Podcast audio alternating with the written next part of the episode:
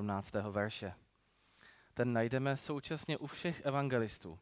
Jeden z těch textů byl dokonce v dnešních heslech a byl tam Jan, takže ten je zapsaný ve dvanácté kapitole Jana, ale také u Marka v jedenácté kapitole a také u Lukáše v devatenácté kapitole, takže kdybyste hledali další texty ke čtení k této neděli, tak tyto čtyři se k tomu velice dobře hodí. Ten Matouš, který dneska budeme vykládat společně, klade velký důraz na naplnění proroctví ze Zachariáše deváté kapitoly a Izajáše šedesát dva. Teď jsem vás zahrnul množstvím textů a říkáte si proč. Možná někteří. Proč je to důležité? Na to se dneska podíváme podrobněji. Kdybych to chtěl celé shrnout do jednoho slova, celé to všechno bych chtěl shrnout do jednoho slova, tak by to byl, že křesťanská víra dává smysl. Smysl. Nevňukáme tady v kostele nad tím, jak je svět kolem nás špatné místo. Nevzpomínáme na smrt nějakého hodného člověka před dvěma tisíce lety. A hlavně naše víra není marná,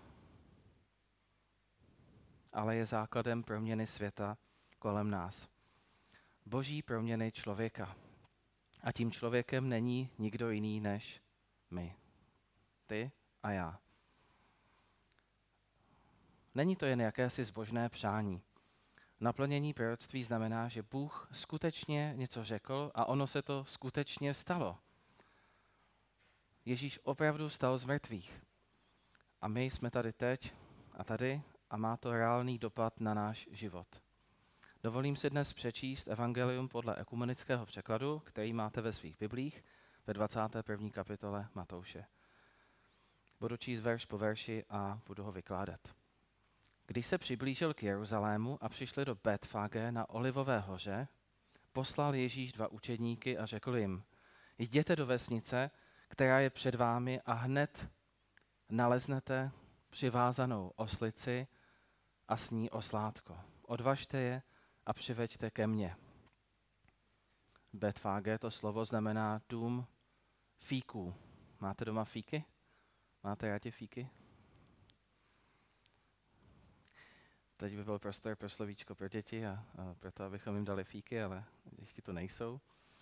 Nyní je to skutečná vesnice, která se říká Kefer et Tur, to je Betfage, na východním svahu Olivecké hory. Leží na okraji Jeruzaléma směrem ke chrámu. K chrámu se dneska ještě vrátíme a bude to velice důležité. V pozadí dnešního textu je očekávání. To je dnešním tématem, očekávání. Stejně i my očekáváme. Nebo pokud nic nečekáte, asi byste měli zpozornit. Tehdejší lidé očekávali mesiášského panovníka z pokolení Juda, který přijede na oslu. Ježíš na toto očekávání navazuje a dává svým učedníkům pokyn, jasnou instrukci, co mají dělat. To naznačuje dvakrát slovem hned, jednou ve druhém verši a jednou ve třetím verši. Učedníci hned i hned poslechnou. To není jenom nějaké slepé poslechnutí zdánlivě nesmyslného příkazu. Se zvyklí poslouchat rozkazy? Beze smyslu? Možná, že ano, v práci nebo od někoho dalšího. Rodiče musí posl- teda děti musí poslouchat své rodiče. Když jsou pak rodiče moc staří, tak musí poslouchat i své děti. Ne, to tak není. Máme úctu vůči svým rodičům, snad. A rodiče mají zase úctu. Radost toho, že posloucháme. Učedníci tušili, a zároveň si byli velice dobře vědomí toho, že Ježíš je něco víc než jenom nějaký běžný učitel. Jsou to jako služebníci naplnění mesiášské naděje. Gesto, odvázání, gesto znamená, že něco udělám, nejenom, že něco řeknu, ale že to udělám, odvázání oslice není samo o sobě srozumitelné, proto Ježíš komentuje. Třetí verš. A kdyby vám někdo něco říkal, odpovězte, Pán je potřebuje. A ten člověk je hned pošle. Slovo Pán je řecké Kyrios a ukazuje k Bohu, ke králi. Tímto titulem se odkazuje právě k Mesiáši. ospravedlňuje situaci, kdy si půjčují nebo berou cizí majetek. On je poslal, aby přivedli nějakou oslici a s ní oslátko, které jim nepatří.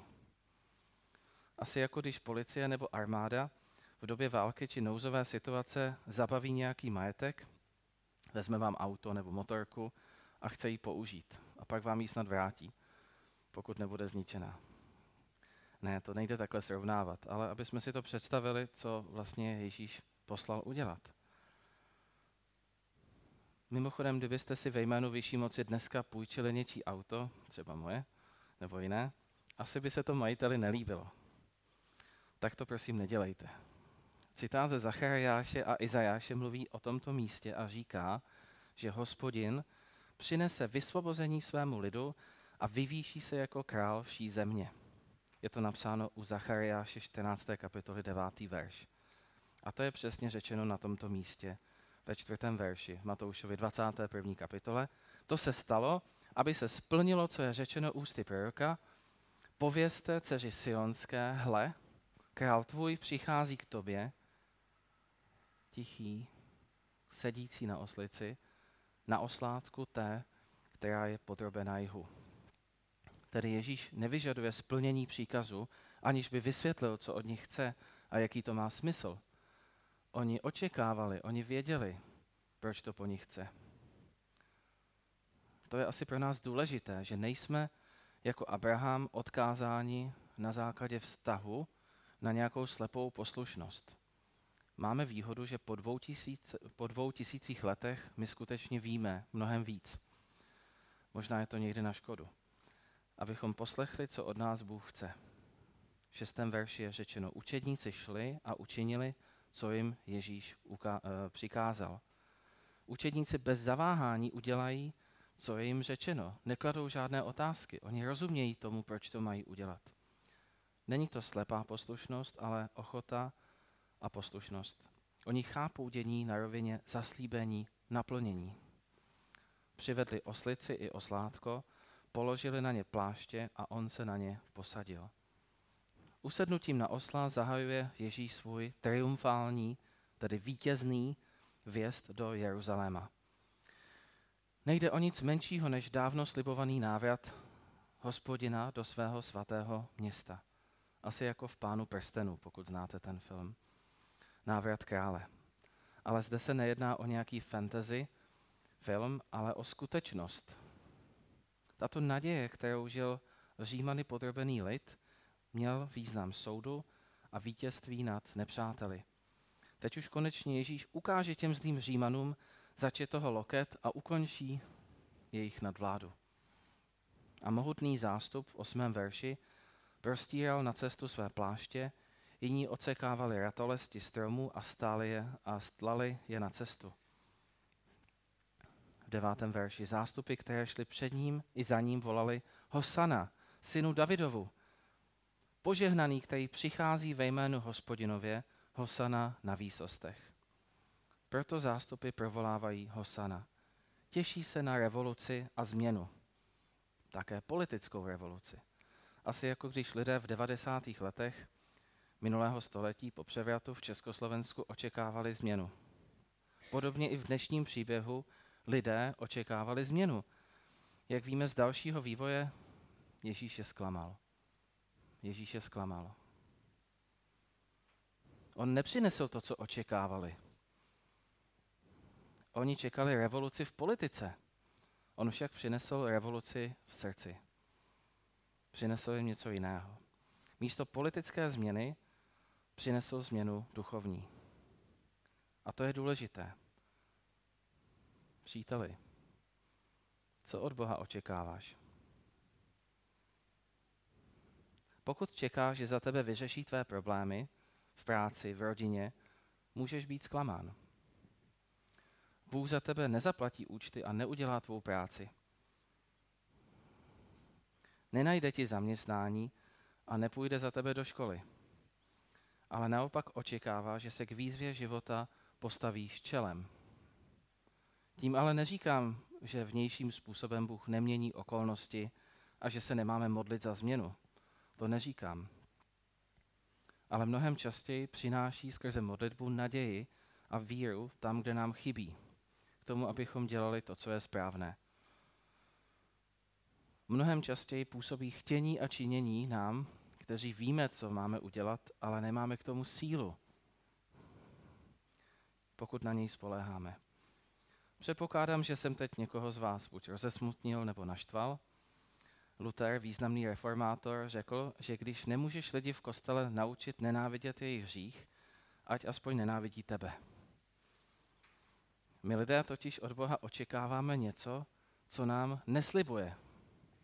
A naopak nechceme to, co nám nabízí. Triumfální vjezdy panovníků, jak o tom čteme, měli a mají své nábožensko-dějné politické rituály. Jejich hlavním rysem je přehlídka moci a bohatství. Když se starověcí vladaři vraceli z dobyvačných výprav, v jejich průvodu kromě kořisti nechyběli také spoutaní a často oslepení zajatci, jak o tom třeba čteme ve Starém zákoně druhé královské, dvacátá pátá kapitola, šestý verš. Ježíš ale naopak navrací zrak. Navrací zrak a svobodu v Izajáši šedesát jedna a Matouši dvacet. Lidé porozuměli této události jako prorockému znamení času. Jím se Ježíš stotožnil s Davidovským králem. Tedy pochopili událost doslova. On je přece ten nový David, on je ten nový Mesiáš. On ukončí vládu Římanů a nastolí nový politický režim. Prostírání šatů a házení větviček na cestu k tomu patří. Jde o rekvizity triumfálního průvodu a hodování, jak čteme třeba v druhé královské devět třináct. Větvičky jsou dříví Hospodinovo, které se raduje ze spásy celého stvoření. Náznak holdu Mesiáši. Teď pozor, volání Hosana pak znamená dej spásu. Nebo také jednoduše spas. Takže Hosana znamená spas, Bože zachraň. Je to ze žalmu sto osmnáct, dvacátý pátý verš. Někdy také znamená pomoc, jindy zase buď zdrav, králi. Pokud je člověk osloven Božím slovem, pak chápe tento význam právě jako spasení, jako záchranu. V desátém verši čteme, když vjel Ježíš do Jeruzaléma, po celém městě nastal rozruch. Ptali se, kdo to je? Kdo to je? Zástupy odpovídali, to je ten prorok Ježíš z Nazareta v Galileji. Protikladná reakce ale přišla z Jeruzaléma, králova města. Kdo to je? Tato otázka vyjadřuje nepochopení proroctví a zároveň zmatek tváří v tvář Ježíši. Farizeové a Saduceové chtějí dále zůstat pány nad tím svatým městem. Oni se toho svatého města nevzdají. Nedají ho nějakému muži od někud z Nazaretu, který přijíždí na oslátku. Teď ani nemá koně. Jde tedy o výraz pohrdání nebo odmítnutí. Dovolím si teď několik pozorování k tomu textu a naznačím aplikaci pro nás. V Ježíši dochází naplnění zaslíbení proroků, proto zástupy provolávají slávu. Ty samé zástupy, které provolávají nyní Ježíšovu slávu, Ježíšovi slávu, za malou chvíli křičí ukřižuj. Ty samé zástupy. Ukřižovat. V květné neděli lid provolává sláva, v neděli Veliké noci volá ukřižovat.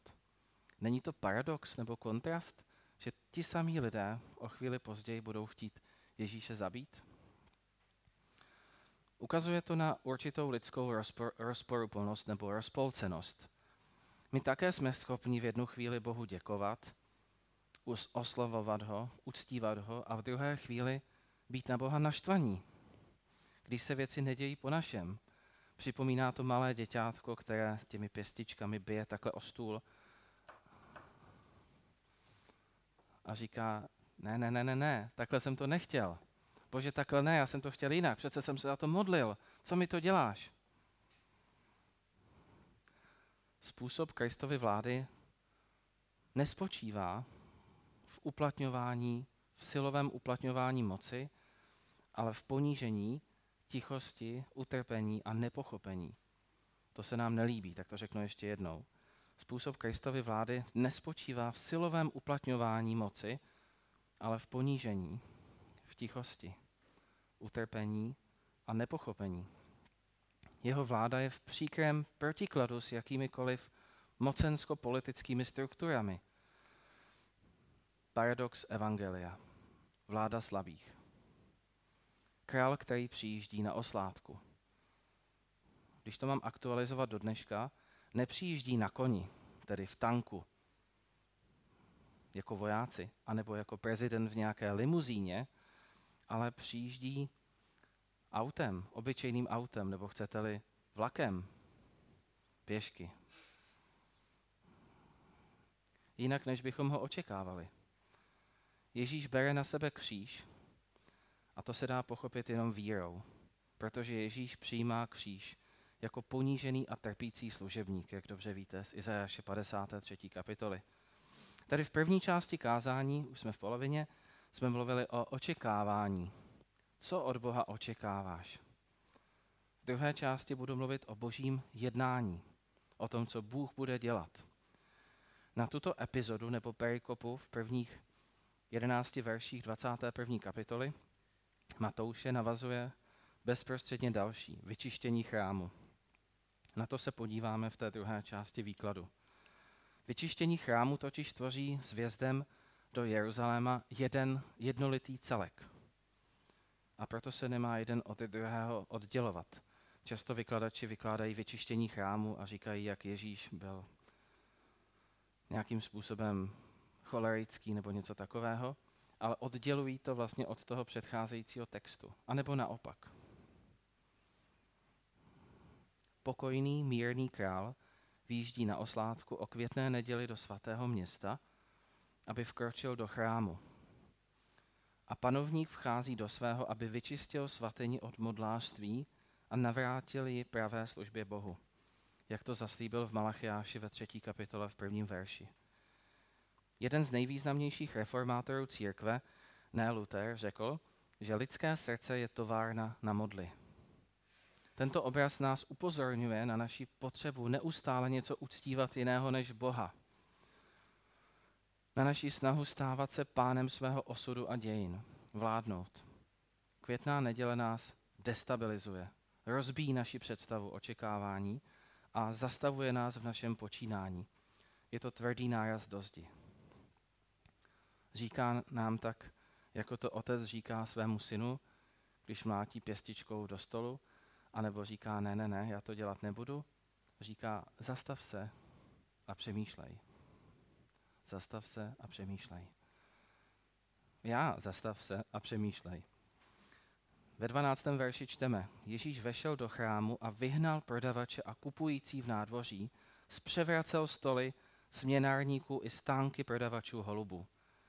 Řekl jim, je psáno, můj dům bude zván domem modlitby, ale vy z něj děláte doupě lupičů. Proč Ježíš přichází do Jeruzaléma? Přichází také proto, aby očistil a obnovil boží lid. Jemu nešlo o nějaký skandál, jenom o nějakou show, představení, pobavit lidi a rozbít něco, zničit, ale bylo to naplnění božích očekávání. Zde Ježíš zpřevrací stoly směnárníků, verše dvanáct až sedmnáct.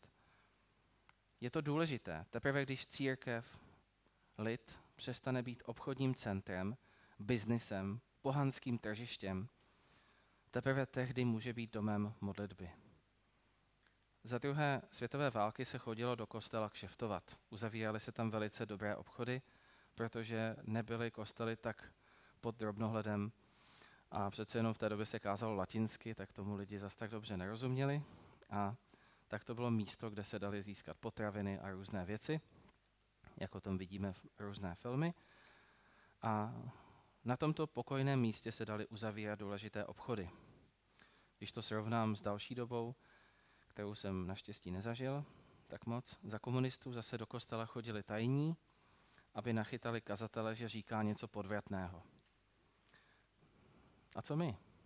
Chodíme do kostela, protože chceme uzavřít obchod? Na něco čekáme? Na nějaké důležité setkání? Nebo chceme Boha uctít, modlit se? Jaká jsou naše očekávání? Chodíš v neděli proto, že něco očekáváš? nebo očekáváš na Boha? Teď to záměrně stavím proti sobě. Ve čtrnáctém verši čteme. Přistoupili k němu v chrámě slepí a chromí a on je uzdravil. Když velekněží a zákonníci viděli jeho udivující činy, i děti volající v chrámě Hosana, synu Davidovu, rozhněvali se, naštvali se. A řekli mu, slyšíš, co to říkají? Ježíš jim odpověděl, ovšem, nikdy jste nečetli z úst nemluvňátek a kojenců připravil si chválu. Děti mě budou chválit. Odešel, opustil je, vyšel ven z města do Betánie, tam přenocoval. Do domu Božího patří slepí, chromí a slepí. Pardon, slepí, chromí a děti. Zde si dovolím jedno dovysvětlení. S tímto obrazem pracujeme symbolicky. Nejde nám o nějakou oslavu slabosti a neschopnosti nebo neochoty něco udělat s vlastním životem. Za to bylo křesťanství v dějinách právem mnohokrát kritizováno. Třeba Nietzsche říkal, že je to oslava slabosti. Nepochopil smysl. Tento obraz je použitý jako duchovní povzbuzení pro nás. Po lidské stránce z nás nikdo nemůže sejmout odpovědnost za náš život, za naše rozhodování a za naší práci. Duchovně ve smyslu spasení, naopak, nemůžeme naší aktivitou nahradit Boží milost. Naše aktivita nemůže nahradit Boží milost. Milost je totiž dar z hůry k nám a nemůžeme si ho zasloužit. A nemůžeme ho odpracovat lidskýma rukama. V tomto smyslu se nemáme bát přijmout naší duchovní bezmoc. Když použil příměr, který jednou použil Pavel Hošek, docent z Evangelické fakulty a kazatel, tak řekl, že člověk, který spadne do močálu, nemůže vytáhnout sám sebe za vlasy ven, aby se zachránil. Potřebujeme tu podanou ruku a potřebujeme se dostat ven. Z vnější pomoci.